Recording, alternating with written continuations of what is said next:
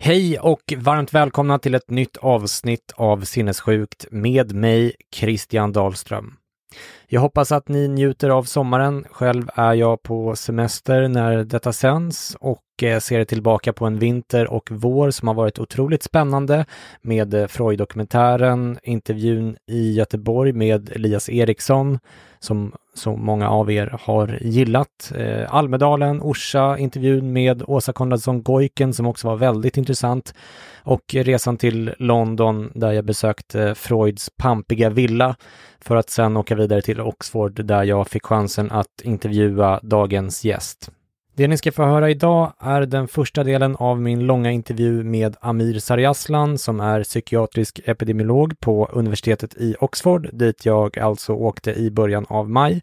Jag och eh, Amir lärde faktiskt känna varandra redan för nio år sedan. Han bjöd in mig till en föreläsning han hade på Stockholms universitet.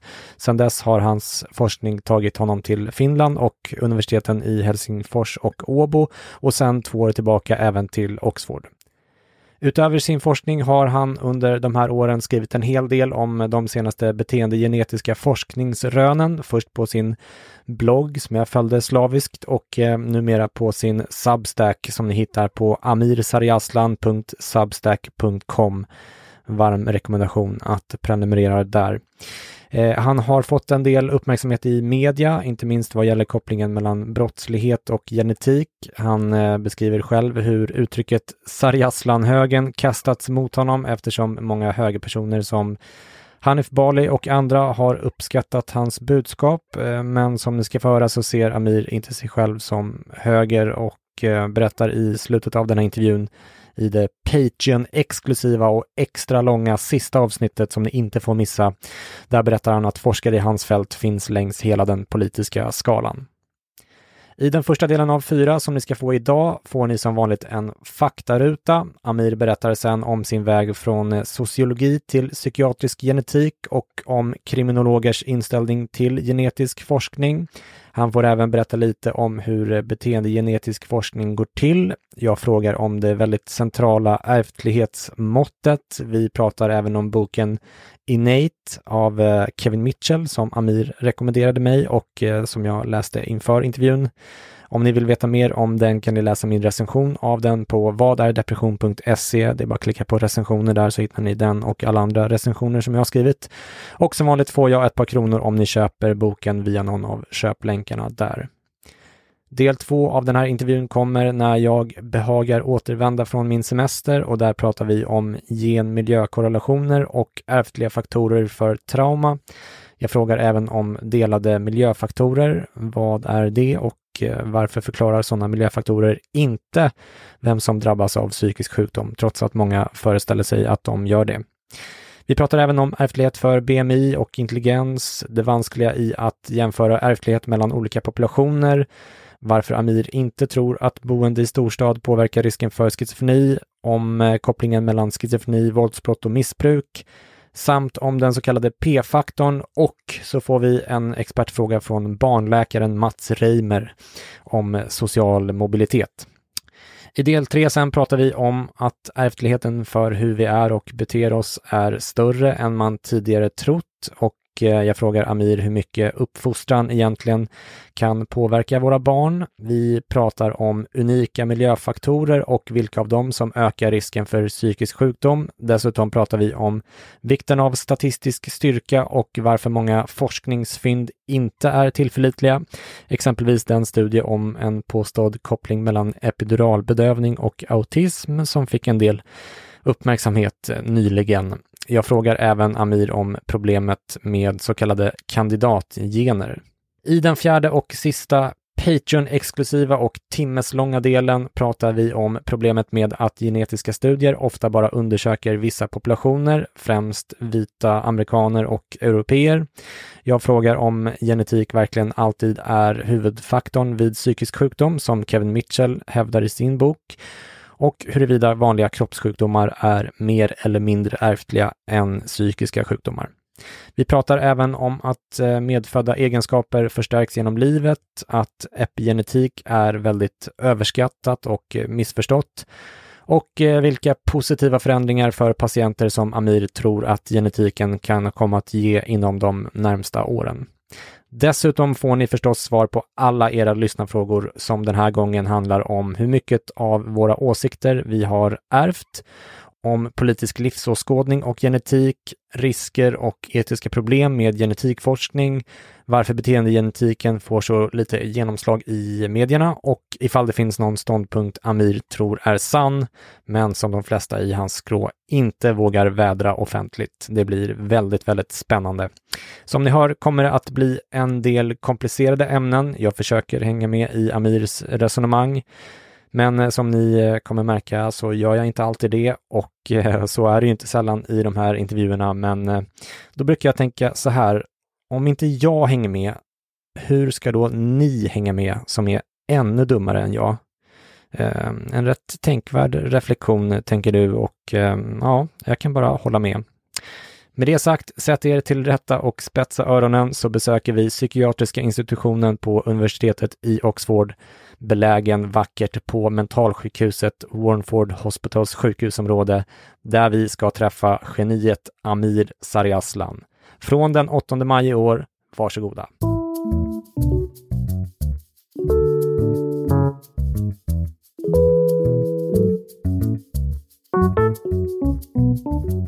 Ålder? Ja, 39. Nej, 38. Familj? Ja. eh, mamma och pappa. Bor? Eh, I Oxford. Utbildning? Eh, ja, jag är eh, medicinedoktor i psykiatrisk epidemiologi. Lön? eh, pass. Under vilken period mådde du som bäst hittills i ditt liv? Runt 2012. Under vilken period mådde du som sämst hittills i ditt liv?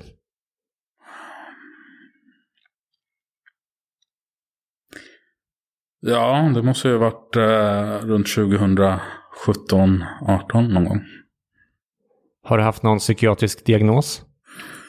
Nej. Inte diagnostiserad. Men? Men uh, givet vad jag vet om uh, diagnoskriterier mm. så bör jag ha haft det. Och vilka då tänker du? Eller, jag tror att det här var kortfrågor. ja, men åt vilket håll? Uh, depression och ångest definitivt. Okej. Okay. har du gått i terapi? Ja, det har jag. har du någon förebild? Jag har väl många förebilder på olika områden. Um, Ja, alltså eh, forskningsmässigt eh, så kan man väl ändå säga att det är min chef just nu. Eh, professor Sina Fezell som är professor i rättspsykiatri här i Oxford. Han har producerat väldigt mycket på väldigt många olika områden och väldigt skarp hjärna. Mm. Eh, vilken är din största professionella framgång? Hey, it's Danny Pellegrino from Everything Iconic. Ready to upgrade your style game without blowing your budget? Check out Quince. They've got all the good stuff shirts and polos, activewear, and fine leather goods, all at 50 to 80% less than other high end brands. And the best part? They're all about safe, ethical, and responsible manufacturing. Get that luxury vibe without the luxury price tag. Hit up quince.com slash upgrade for free shipping and 365 day returns on your next order. That's quince.com slash upgrade. Hiring for your small business? If you're not looking for professionals on LinkedIn, you're looking in the wrong place. That's like looking for your car keys in a fish tank. LinkedIn helps you hire professionals you can't find anywhere else, even those who aren't actively searching for a new job but might be open to the perfect role. In a given month, over 70% of LinkedIn users don't even visit other leading job sites. So start looking in the right place. With LinkedIn, you can hire professionals like a professional. Post your free job on linkedin.com slash people today.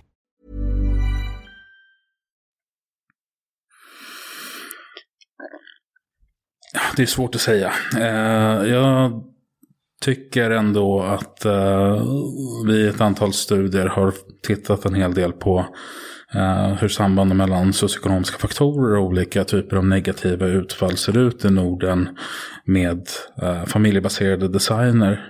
Och eh, har hittat väldigt intressanta fynd där. Och det är väl det som jag är mest känd för kan man väl säga. I den mån jag är känd. Vad kör du för bil? Ingen, jag har inte ens ett körkort. I valet senast röstade jag på Socialdemokraterna till riksdagen och regionen och Moderaterna till kommunen. Vad röstade du på? Blankt. Har du något motto?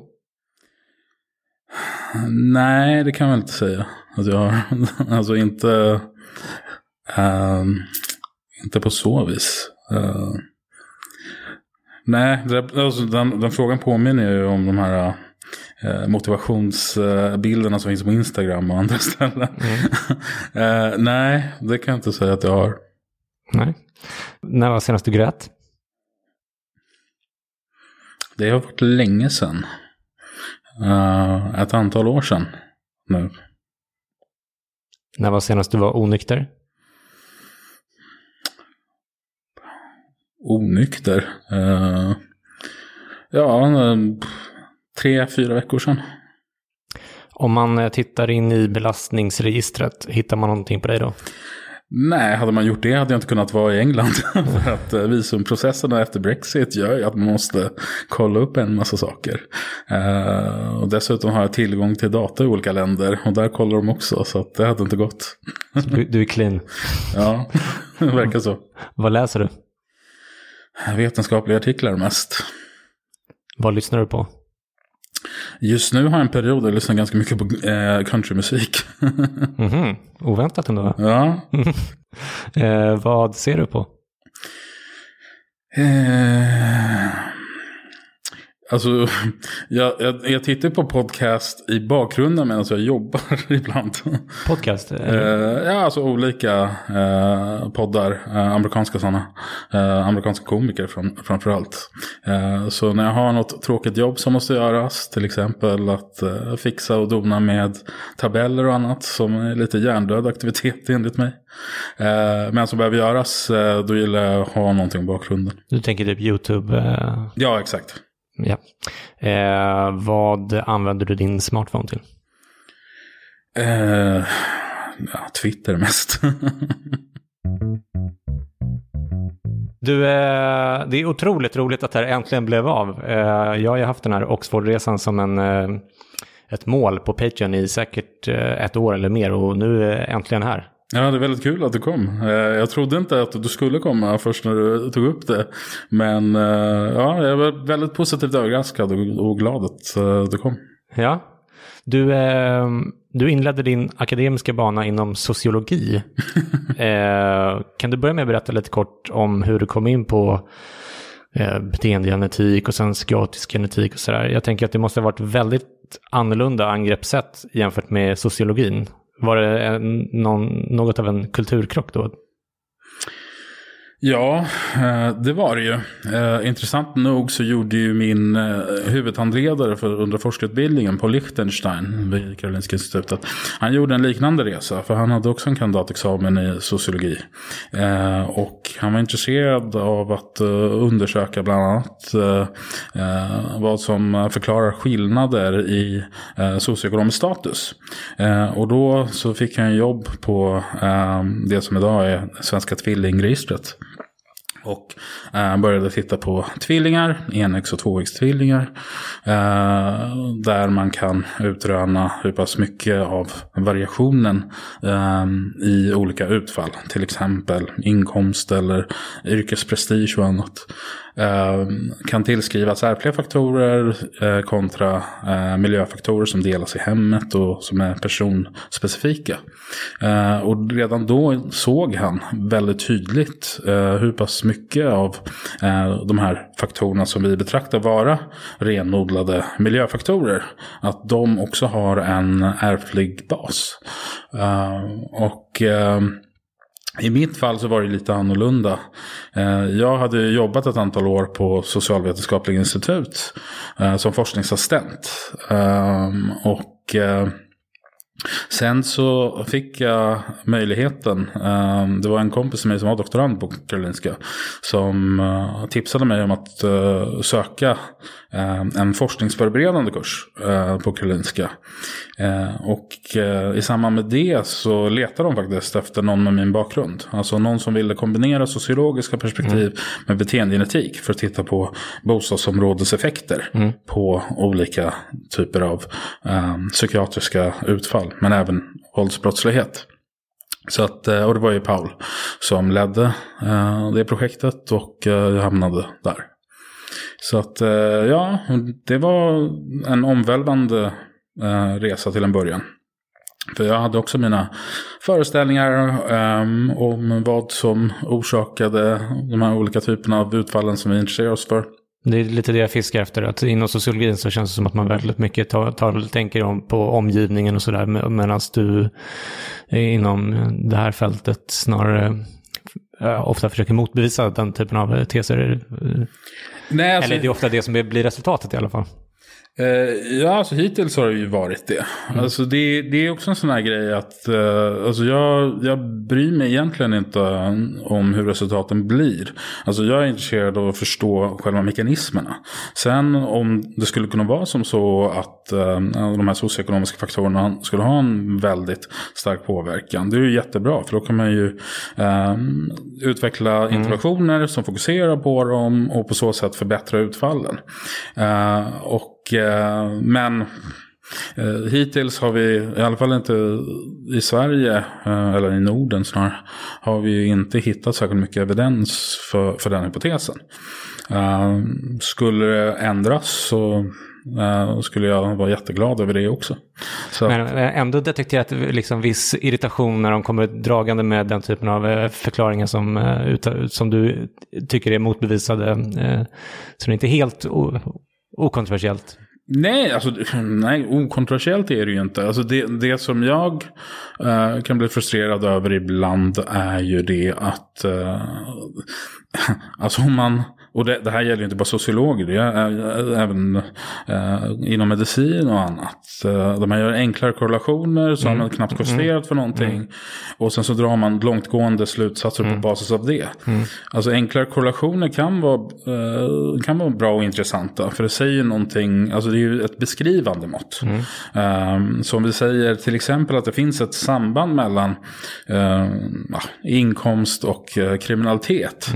Uh, identifierat, uh, identifiera en korrelation där. Mm. Så är det ju betydande. För då vet vi, ja men mm. de som tjänar minst de har ökade risker uh, för att bli lagförda. Men sen så kommer nästa fråga. Och det är kausalitetsfrågan. Mm, och det är liksom, är, är de, har de ökade risker på grund av inkomsten eller på grund av annat? Och man kan ju inte bara hoppa till det steget med, med, med de här enklare analyserna. Nej, nej. Eh, och tidigare studerade du, eh, som du var inne på, kriminalitet och den höga ärftligheten som präglar det fältet, vilket gav dig en del uppmärksamhet. Men också gjorde att du och era resultat uppfattades som kontroversiella bland eh, kriminologer och mer samhällsvetenskapliga, kanske mer vänsterorienterade kretsar, eller är det en orättvis beskrivning? Vad tycker du? Ja, det, på, på många sätt så är det ju det. Uh, i alla fall om vi avgränsar det till kriminologerna. För mm. kriminologerna känner ju till uh, de här resultaten. Alltså, det, det, det, alltså, de här analyserna som vi gjorde. Uh, fokus i media var ju på ärftligheten för kriminalitet. Men den, uh, de rönen har ju varit stabila under flertalet decennier.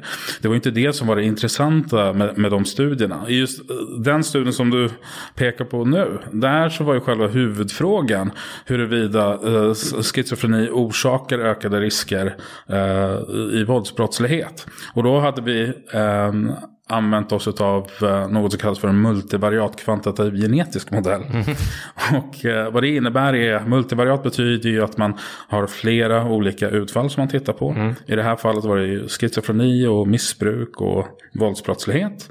Och kvantitativ genetisk modell det är en utvidgning av tvillingmodellen där vi hade både tvillingar och eh, eh biologiska helsyskon som inte var tvillingar i modellen. Så där hade vi ungefär 1,8 miljoner svenskar i den analysen. Och då tittar vi på dels sambanden mellan eh, schizofreni och våldsbrottslighet. Eh, med justering för mm -hmm. missbruk och annat. Eh, och sen så tittar vi på, eh, och i och med att vi hade den här genetiskt informativa mm. eh, materialet, då kunde vi också dela upp eh, korrelationen i ärftliga faktorer, delade miljöfaktorer och eh, unika miljöfaktorer, eller individspecifika miljöfaktorer. Eh, så det var ju det som var det nya forskningsmässigt. Men eftersom media och andra inte hade rapporterat någonting kring den här första biten om att våldsbrottslighet har en hög ärftlighetsgrad som inte var så nyskapande. Nej, alltså, det var, alltså just den biten var ju inte så mm. jätteintressant uh, forskningsmässigt. Den var ju mer intressant medialt sett. Men det är bara för att uh, det inte rapporteras i mm. media. Mm. Uh, men vi har ju vetat, alltså det har ju funnits ett flertal systematiska översiktsartiklar. Där man tittar på alla möjliga tvillingstudier och adoptionsstudier och annat. Som har pekat i den riktningen. Så just det var ju inte särskilt spännande i sig eh, forskningsmässigt som sagt. Mm. Du, eh, när man mäter ärftlighet använder man ju familjestudier, inte minst enäggstvillingar är viktiga eftersom de i praktiken delar DNA, men man använder även exempelvis syskon som du är inne på nu, tvåäggstvillingar kan också vara särskilt värdefulla trots att de har samma genetiska samstämmighet eh, som syskon eftersom de är födda samtidigt. Man kan också göra inom individstudier, man kan undersöka eh, kusiner, halvkusiner och så vidare. Kan du ge en kort orientering om hur och varför man använder olika studiemodeller inom genetiken? Det där är faktiskt en, en veckolång kurs på avancerad nivå mm, mm. på Karolinska för den som är intresserad och mm. har pluggat eh, psykologi. Mm. Men eh, ja, det stämmer. Eh, inom beteendegenetiken så har vi ett antal olika forskningsdesigner. Eh, anledningen till att vi har så pass många är ju att eh, alla designer har ju sina fördelar men de har också sina nackdelar. Eh, så att man behöver alltid tillämpa olika typer av designer som bygger på olika typer av antaganden för att kunna närma sig kausalitetsfrågan. Mm. För många av de här eh, analyserna kan man ju inte eh, genomföra randomiserade studier av. Om vi ponerar att vi är intresserade av att veta hur sambandet mellan hjärnskador mm. och eh, missbruk ser ut. Mm. Uh, ja, uh, kan man inte ge ett visst antal människor uh, randomiserade hjärnskador? Precis. och man kan inte heller bara titta på korrelationer. Mm. För att dels kan vi inte fånga upp alla faktorer som påverkar risken för att få en hjärnskada från början. Och, och dels så Um, uh, och, och, heller inte själva utfallet. Så att uh, vi kan ju inte avgöra huruvida uh, det råder ett kausalt förhållande eller inte. Eh, och för att kunna komma runt det där eh, så kan man ju till exempel, som vi gjorde i en av eh, våra studier när vi tittar på flera alltså långtidsutfall bland personer som hade fått en hjärnskada. Allt ifrån en enkel hjärnskakning eller enklare hjärnskakning, det som kallas för en mild traumatic brain injury, till väldigt allvarliga former av hjärnskador och till och med multipla hjärnskador. Eh, och, eh, och där så såg vi ju det att eh, när man när man jämförde då personer som hade fått de här hjärnskadorna med deras syskon som inte hade fått hjärnskador. Så såg man att de fortfarande löpte betydande överrisker för att dels um, Dels bli eh, diagnostiserad med psykiatriska diagnoser senare i livet. Eh, gå i förtidspension. Eh, dö tidigt. Eh, och ehm, ja, försörjningsstöd och annat. Mm, Alla de här typerna av negativa livsutfall mm. som vi tittade på hade de överrisker för. Och det gällde ju även de som, som bara då hade fått en hjärnskakning. Så att det var ju väldigt intressant. Och så såg vi ju också det vi kallar för dose response samband. Alltså folk som hade fått multipla hjärnskador hade ju, hade ju sämre utfall jämfört med sina syskon som hade fått en, hjärnskak en skada eller hjärnskakning. Så att... Um... Det är ett sätt. Och sen kan man göra även eh, inom individ och jämföra med, med personen själv över tid och ser att ja, men under perioden den tar kanske mer medicin så är den mindre våldsam. Eller vad det kan vara. Är, är det den Exakt. typen av... Uh, inom individsanalyser kan man ju uh, genomföra på det sättet. Vi har bland annat tittat på uh, triggerfaktorer. Uh, dels för våldsbrottslighet och nu har vi uh, en studie uh, där, som är inskickad till en tidskrift för granskning. där vi har gjort samma typ av analys fast för suicidala beteenden. Och där, där är det precis som du säger, så tittar man till exempel på när en stressfylld livshändelse eller en trigger inträffar. Och det kan vara allt ifrån att någon förälder eller någon nära anhörig dör till att man blir viktimiserad, alltså att man blir misshandlad ute på stan till den graden att man behöver uppsöka vård mm. och annat. och sen så följer man upp dem i en vecka. Eh, och, sen, och det är liksom en riskperiod. Och sen så går man tillbaks. 30 eh, dagar i tid, följer upp dem en vecka. Ytterligare 30 dagar, en vecka, ytterligare 30 dagar. Upp till tre år, eh, tre år tillbaks i tid. Och de här Eh, kontrollperioderna eh, säger någonting om vad grundrisken eller basrisken är för att den personen ska eh, ja, antingen begå våld eller ägna sig åt självskadebeteenden. Mm. Och eh, eh, sen så jämför man ju det med just perioden direkt efter mm. att eh, triggern har inträffat. Och där så ser vi väldigt tydligt för både våld och för suicidala beteenden att eh, det finns tydliga eh, resultat som pekar i linje mot en kausal eh, eh, triggereffekt. Och det som är viktigt att förstå där är ju att när man gör de här inomindividsanalyserna då justerar man ju för samtliga faktorer som är konstanta inom en individ. Alltså genetiken, den tidiga uppväxtmiljön och allt det andra. Och det ingår ju även om de har eh, neuropsykiatriska funktionsnedsättningar, för det kommer ju tidigt i livet. Mm, mm, mm. Uh, och Uh, sen, och det är liksom ett sätt för oss att isolera effekten mm. till senare i livet för att kunna ta reda på uh, vad effekten av själva triggern är. Men det är ju inte Eh, det är ju inte hundraprocentigt där. Mm. För att det kan ju vara andra faktorer som förklarar varför triggern inträffar. Mm, mm. Och det där, där, är ett exempel på eh, en stark design som justerar för en väldigt massa. Som är väldigt tydlig. Men där vi behöver annan eh, forskningsdesign för att kunna bekräfta den kausala effekten. Mm. Så just de här triggern och annat. Det kan man ju till exempel jämföra även syskon och annat. kan man göra syskonjämförelsedesigner. Som vi gjorde eh, för andra utfall. Och så att allt, eh, så både designer med syskon mm. eh, som delar ungefär hälften av mm. sina mm. kosegregerande gener, alltså de genetiska skillnaderna. Eh, alla delar inte 50 procent, vilket många verkar tro. Vissa delar, ja, låt säga runt 35-40 procent, yes, andra okay. Okay. runt mm. 60. Liksom. Men i genomsnitt är det runt 50 mm, mm. för helsyskon. Eh, och de delar uppväxtmiljön i övrigt. Uh, och genom den designen så justerar vi för de faktorerna. Så att där har vi olika antaganden. Eh, men eh, de studierna är i linje med varandra. Mm. Så där kan vi se. Sen så finns det andra designer också, adoptionsdesign. Mm. Eh, och Vad är fördelarna med dem då? Fördelarna med dem, eh, eh, vi, vi genomför ju inte så många eh, sådana studier längre. För att det är väldigt problematiskt eh, numera. För att tidigare, alltså fram till 80-talet ungefär, så hade vi ganska många inhemska adoptioner.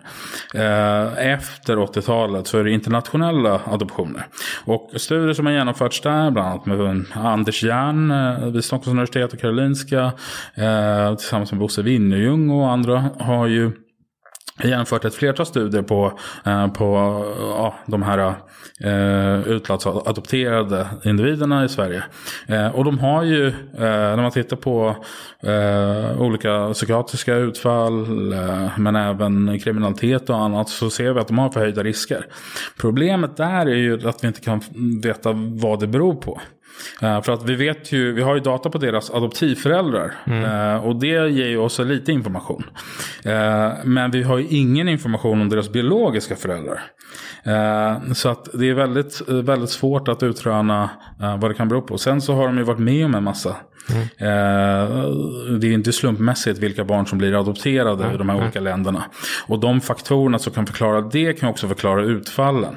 Och sen så är det inte heller slumpmässigt vilka föräldrar i Sverige som blir, alltså vilka som blir adoptivföräldrar i Sverige.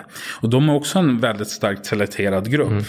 Så att det är väldigt svårt. Eh, dels så får man inte tillräckligt många för, för att studera ovanliga utfall. Alltså utfall som inte eh, händer så ofta i, eh, i befolkningen. Och, uh, så det, fin det, finns en mängd metodologiska begränsningar. Mm. Och det är därför vi uh, inte har gjort särskilt mycket på det. Uh, men vi tillämpar ju som du sa ganska mycket syskonjämförelsemodeller, tvillinganalyser, kvantitativa genetiska modeller där vi har alla möjliga typer av släktband och så vidare. Men så att det, det, finns, det finns lite Det finns en massa olika verktyg och det är så tajmingen och hur mycket man delar i uppväxtförhållanden. Och ibland kan det vara att till exempel, vi kommer till en fråga snart från, eh, eller angående storstad och schizofreni och sådär, där man kan se syskon som har eh, blivit födda i en viss stad och så vidare. Eh, så det, det finns en massa olika Exakt. verktyg för att försöka bli av med olika confounding factors och andra grejer som, som man försöker rensa för så gott man kan. och det är inte bara Alltså enäggstvillingar är ju viktiga som utgångspunkt eftersom de är praktiskt taget eh, har identisk arvsmassa. Men det verkar också ganska hjälpsamt när jag har kollat, du har i ditt nyhetsbrev och på andra ställen skrivit om olika ganska avancerade studiemodeller. Alltså man, liksom, det verkar hjälpsamt att man också kan att det finns en stegvis skala i, på ett sätt. Alltså att man kan kontrollera samstämmigheten när man jämför med släktingar med mindre och mindre gemensam arvsmassa. Så man kan se liksom att den här eh, ärftligheten tunnas ut ju mindre man har. Så det är inte bara liksom, eh, likhet som är viktigt, utan även olikhet så att säga. För att man ska kunna följa den här eh, och bekräfta den. Eller är jag rätt på det då? Ja, alltså det där bygger i grunden på tvillingmodellen. Mm. Där du hade enäggs och tvåäggstvillingarna. Eh, och som du sa så antar man i den, eh, i den klassiska tvillingmodellen mm. som den heter. Eh, att enäggstvillingar delar alla sina mm. genetiska skillnader. Medan tvåäggstvillingar delar ungefär hälften i genomsnitt. Mm. Och att båda typerna av tvillingar delar eh, uppväxtmiljön. Mm. Sen så kan man ju eh, ändra på de här antaganden mm. och testa lite olika. Och sen så fortsätter det ju. Mm. Eh, för eh, helsyskon, de är ju, har ju samma, där är man ju samma antaganden som mm. för eh, tvåäggstvillingarna. Mm. Eh, och sen så går du ner ett steg och så har du martinella halvsyskon. Eh, alltså syskon som delar samma moder mm. men inte samma eh, fäder. Och paternella mm. halvsyskon. Och där kan man också se skillnader för att båda de grupperna delar i, i, eh, i genomsnitt 25% av sina genetiska skillnader. Men det finns ju en skillnad där i eh, i, ehm, hos vilka föräldrar de växer upp med. Och det är ju också skillnad då i, vilk, i hur pass korrelerade syskonen är. Mm. Uh, och där har man ju traditionellt sett uh, sagt att ja, men, uh, martinella halvsyskonen växer upp tillsammans. Men det gör inte de partinella halvsyskonen. Uh, och det här stämde kanske i början av de här mm. studierna, liksom, om man tänkte sig 60-talet i USA. Mm. Så var det inte så många fäder som hade separerat som ville ta hand om sina barn. Nej, Men vi vet ju hur omfattande eh, registerbaserad forskning i Sverige eh, så ser vi att eh, ja, fram till 90-talet i alla fall så minskade ju de geografiska eh, distanserna mellan eh, separerade föräldrar. Eh, och de är ju ganska små nu för att eh, när folk separerar så försöker de bo på eh, samma ställe eh, så att barnen kan eh, ha enklare för att flytta fram och tillbaka. Men Eh, problemet för oss som forskare som, eh, som jobbar med eh, offentlig data, eh, alltså nationella registerdata, är ju att eh, den bygger på folkbokföringsdata. Eh, och där har vi ju en adress. Just det. Um, liksom. Så att vi vet ju inte hur pass mycket uh, paternella halvsyskonen delar mellan. Så man kan ju testa lite olika antaganden där för att se om det stämmer. Men alltså generellt sett så uh, brukar det stämma ganska. Precis, det grundläggande är att, alltså att man kan se hos eh, enäggstvillingar så delar de väldigt mycket eftersom de är väldigt lika varandra genetiskt så ska man se att ju mindre arvsmassa de delar, alltså det blir som en bekräftelse även fast det blir mindre samstämmighet eller vad man ska säga. Exakt, så du tittar, du tittar på det generella mönstret. För om det är i linje med en genetisk tolkning då förväntar du dig att ju mer genetik folk delar desto mer lika kommer de vara i utfallet. Som du är intresserad av. Eh, och på samma sätt så förväntar vi oss till exempel att om delade miljöfaktorer är viktiga eh, så bör vi se, till exempel så bör vi ju se eh, att eh, maternella halvsyskon är mer lika varandra än paternella halvsyskon. Om de i högre utsträckning bor på samma ställe. Eller samma hushåll. Du, eh, själva ärftlighetsmåttet är ju förstås eh, centralt, men det är ett begrepp som är ganska lätt att missuppfatta. Och även om man förstår grunden så finns det en massa brasklappar som gör det komplicerat. Jag tänker själv alltid att yes, nu har jag fattat det. Och sen så dyker det upp någonting som inte minst du skriver som bara, fan också, nej, nu fattar jag fortfarande inte. Eh, kan du förklara grunden? Vad betyder till exempel att någonting är 80% ärftligt? If you thought the only way to get a more defined jawline with natural looking results was through surgery, think again. Juvederm Volux XC is a non surgical injectable gel filler that improves moderate to severe loss of jawline definition and can help you achieve natural looking results with little downtime. Even better, this improved definition lasts up to one year with optimal treatment. No maintenance required. Improve jawline definition for a smooth, sculpted look with Juvederm Volux XC. For important safety information and to find a licensed specialist, visit juvederm.com. That's J U V E D E R M.com. Not for people with severe allergic reactions, allergies to lidocaine, or the proteins used in Juvederm. Common side effects include injection site redness, swelling, pain, tenderness, firmness, lumps, bumps, bruising, discoloration, or itching. There's a risk of unintentional injection into a blood vessel, which can cause vision abnormalities, blindness, stroke, temporary scabs, or scarring. Talk to a licensed specialist to find out if it's right for you. Planning for your next trip?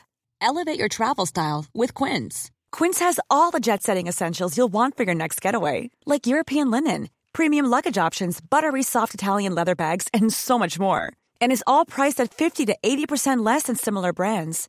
Plus, Quince only works with factories that use safe and ethical manufacturing practices.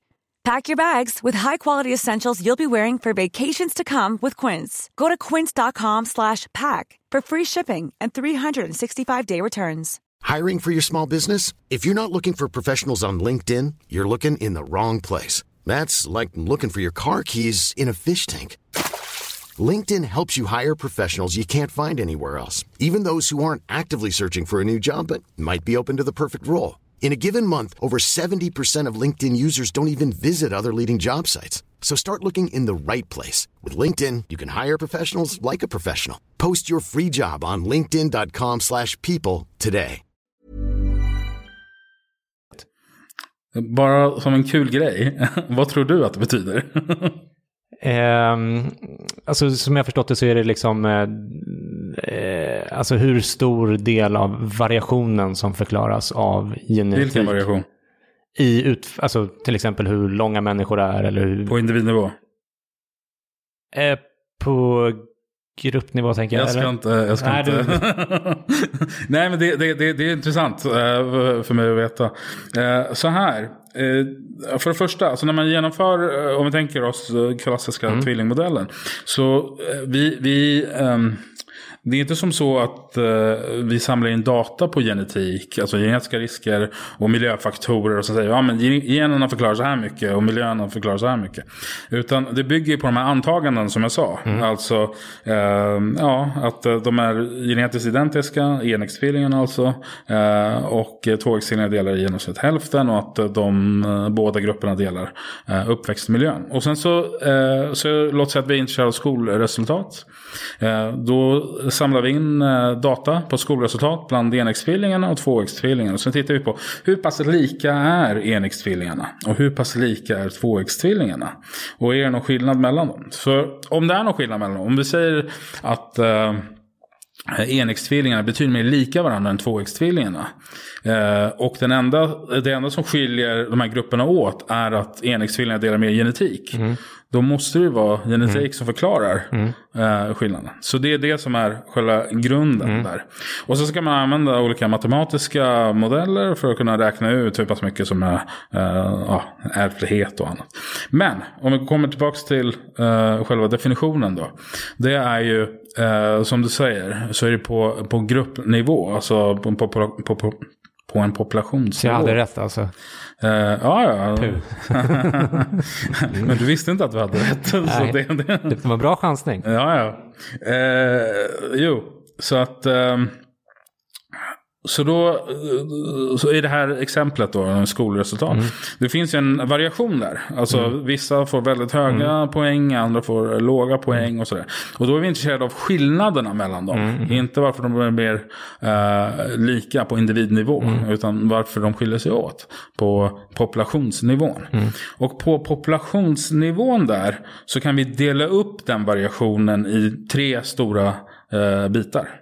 Eh, och den första biten är då ärftligheten. Mm. Och den säger så här, hur pass mycket av de här skillnaderna eh, i skolprestationer som kan tillskrivas eh, genetiska faktorer i just den populationen. Så att eh, det betyder ju också att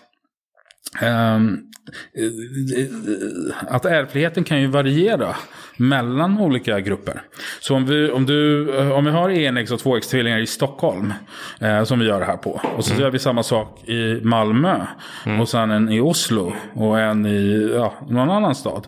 Eh, då blir resultaten, vad vi vet från tvillingstudier, är ju att de är ganska likvärdiga. Men de skiljer sig åt en, mm. en del. Liksom.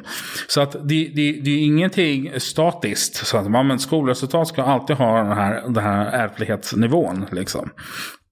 Eh, utan det är liksom på populationsnivån vi mäter det på. Och sen så får vi också de delade miljöfaktorerna. Och de delade miljöfaktorerna de fångar ju upp samtliga faktorer inom familjen som gör tvillingarna mer lika varandra i förhållande till utfallet, skolresultat i det här fallet. Mm. Um, men som inte förklaras av genetiken. Mm. Och sen slutligen har vi ju Uh, det som kallas för unika miljöinfluenser. Och uh, där är ju, uh, ja, vissa tolkar det ju som att det är bara individspecifika miljöfaktorer. Alltså på ett sätt så är det ju allt som särskiljer tvillingarna åt. och det kan ju vara delvis individspecifika miljöfaktorer. Men det inkluderar ju även slump och mm. mätfel. Vet du vad, vi, vi kommer till det eh, lite senare. Men okay. jag tänkte, eh, du är inne på det här med att det är ett, liksom, ett proportionerligt begrepp, vilket är lite svårt att, att, att fatta. Men som jag förstått det så, om till exempel alla i en population man undersöker har tillgång till näring så kommer en större del av variationen i kroppslängd förklaras av genetiska faktorer. Men om det är till exempel näringsbrist eh, som det har varit på somliga ställen eh, genom historien. Då, och, och liksom näringen då fördelas ojämnt i den populationen man undersöker så kommer kroppslängden i mindre utsträckning att förklaras av gener och i mer utsträckning av vem som har tillgång till mat, alltså näring då. Och då kan ärftligheten sjunka från exempelvis 80 till 50 procent eller vad det nu kan vara. Har jag fattat det rätt då? Ehm, ja, eh, i huvudsak. Ehm, det, det, det, som, det som är intressant också är ju att när jag pratar om de här eh, olika populationerna, mm. dels i Stockholm, mm. i Malmö och så vidare, och, och, till och med i andra länder, mm. är att när du genomför äh, de här tvillingstudierna, då är det ju, kontrollerar du för samtliga miljöfaktorer som är konstanta, som alla har mm. tillgång till, eller som är exponerade för i den gruppen. Så om alla barnen har äh, tillgång till en viss typ av skola, mm, mm. då, då är det liksom bara för den skolan skola, den typen av skolan det, det gäller. Då.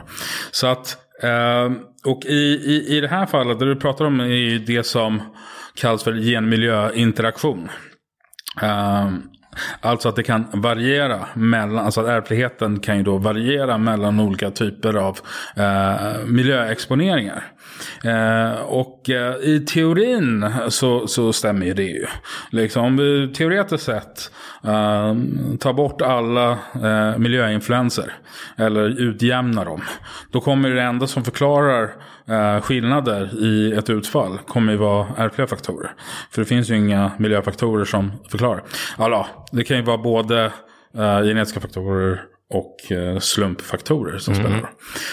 Eh, men, men sen så är det liksom eh, Problemet eh, med det där är ju att eh, det, det är oftast väldigt extrema exempel som mm. man tar upp. Alltså, det är så, ja men Um, om du har anlag för uh, högre BMI och du blir skickad ut i öknen där du inte har tillgång till mat uh, och annat på samma sätt. Ja, men då kommer du inte bli överviktig ungefär. Mm, mm. Men det är ju inte slumpmässigt vilka som väljer att uh, sticka ut i öknen. Nej. Exakt. Så att det, det finns, det är lite mer komplext än så. Sen så, just det här med genmiljö, eh, interaktioner och annat. Det är viktigt att Eh, tänker på liksom att um, det, det, det, det, är ett aggregat av alla möjliga typer av miljöinfluenser. Uh, men vissa använder ju det argumentet för att peka på specifika typer av miljöinfluenser också. Och där behövs det ju mer empirisk forskning för att kunna utröna uh, huruvida det stämmer. Alltså till exempel så säger man ah, men, ehm, social ojämlikhet, eller ja, inkomstskillnader. Uh, och ärftligheten bör variera uh, efter, uh, efter hur pass högt eller låga värden vi har på Gini-koefficienten till exempel. Mm, mm. och riktigt så enkelt är det då inte heller. för det måste man ju testa och helst inom länder, vilket man inte har gjort på samma sätt. så att det, det, är lite mer komplicerat än dirigering för. Men i huvudsak och teoretiskt sett så stämmer det. Tar du bort alla miljöinfluenser och utjämnar dem ja då är det klart att det är mest genetiken som kan förklara skillnaden. Mm. Men uh, varför utjämnas skillnaderna? mm. Det är komplicerat. Men det, om en person med schizofreni får barn eh, där ärftligheten väl är runt 80% eller något i den sidan. 60 till 80. Ja, då tror kanske somliga att sannolikheten för att barnet ska få schizofreni är 80%. Men i själva verket är sannolikheten mycket lägre, eller hur? Ja, så det är, det är typ 10 procent eller något i den stilen om man har en förälder och sen är det väl 40-50 om det är båda föräldrar. Men det är den storleksordningen i alla fall. Ja, någonting åt det hållet. Mm. Och, men däremot så är sannolikheten för att en enäggstvilling ska få schizofreni ifall den andra eh, har det runt 50 procent. Och alltså det är ju väldigt, väldigt högt då med, med tanke på att gemene man har typ 1 procent risk. Mm. Eh, och den här höga risken gäller helt oavsett om de växer upp tillsammans eller inte. Mm. Det är ju väldigt starka papper får man säga för den genetiska men å andra sidan så, så, så de här siffrorna jag har, har kommer från en bok som du har rekommenderat till mig eh, mm. eh, av Mitchell, eh, Kevin Mitchell. Kevin Mitchell precis. Eh, å andra sidan så skriver han att um, det är också ganska slående att även hos enäggstvillingar så är det 50 som inte förklaras av eh, det här. Så det är någonting annat också liksom. Exakt. Så det är ganska spännande. Beteendegenetikens tredje lag. Okej, okay, vilken är nu den det är så, även om vi hade haft all information om genetik och miljö mm. så finns en betydande del mm. av uh, de här skillnaderna, mm. uh, variationen mm. i de här utfallen, så vi inte kan förklara. Mm. Och det är ju liksom uh, slumpfaktorer, mm. mätfel och annat.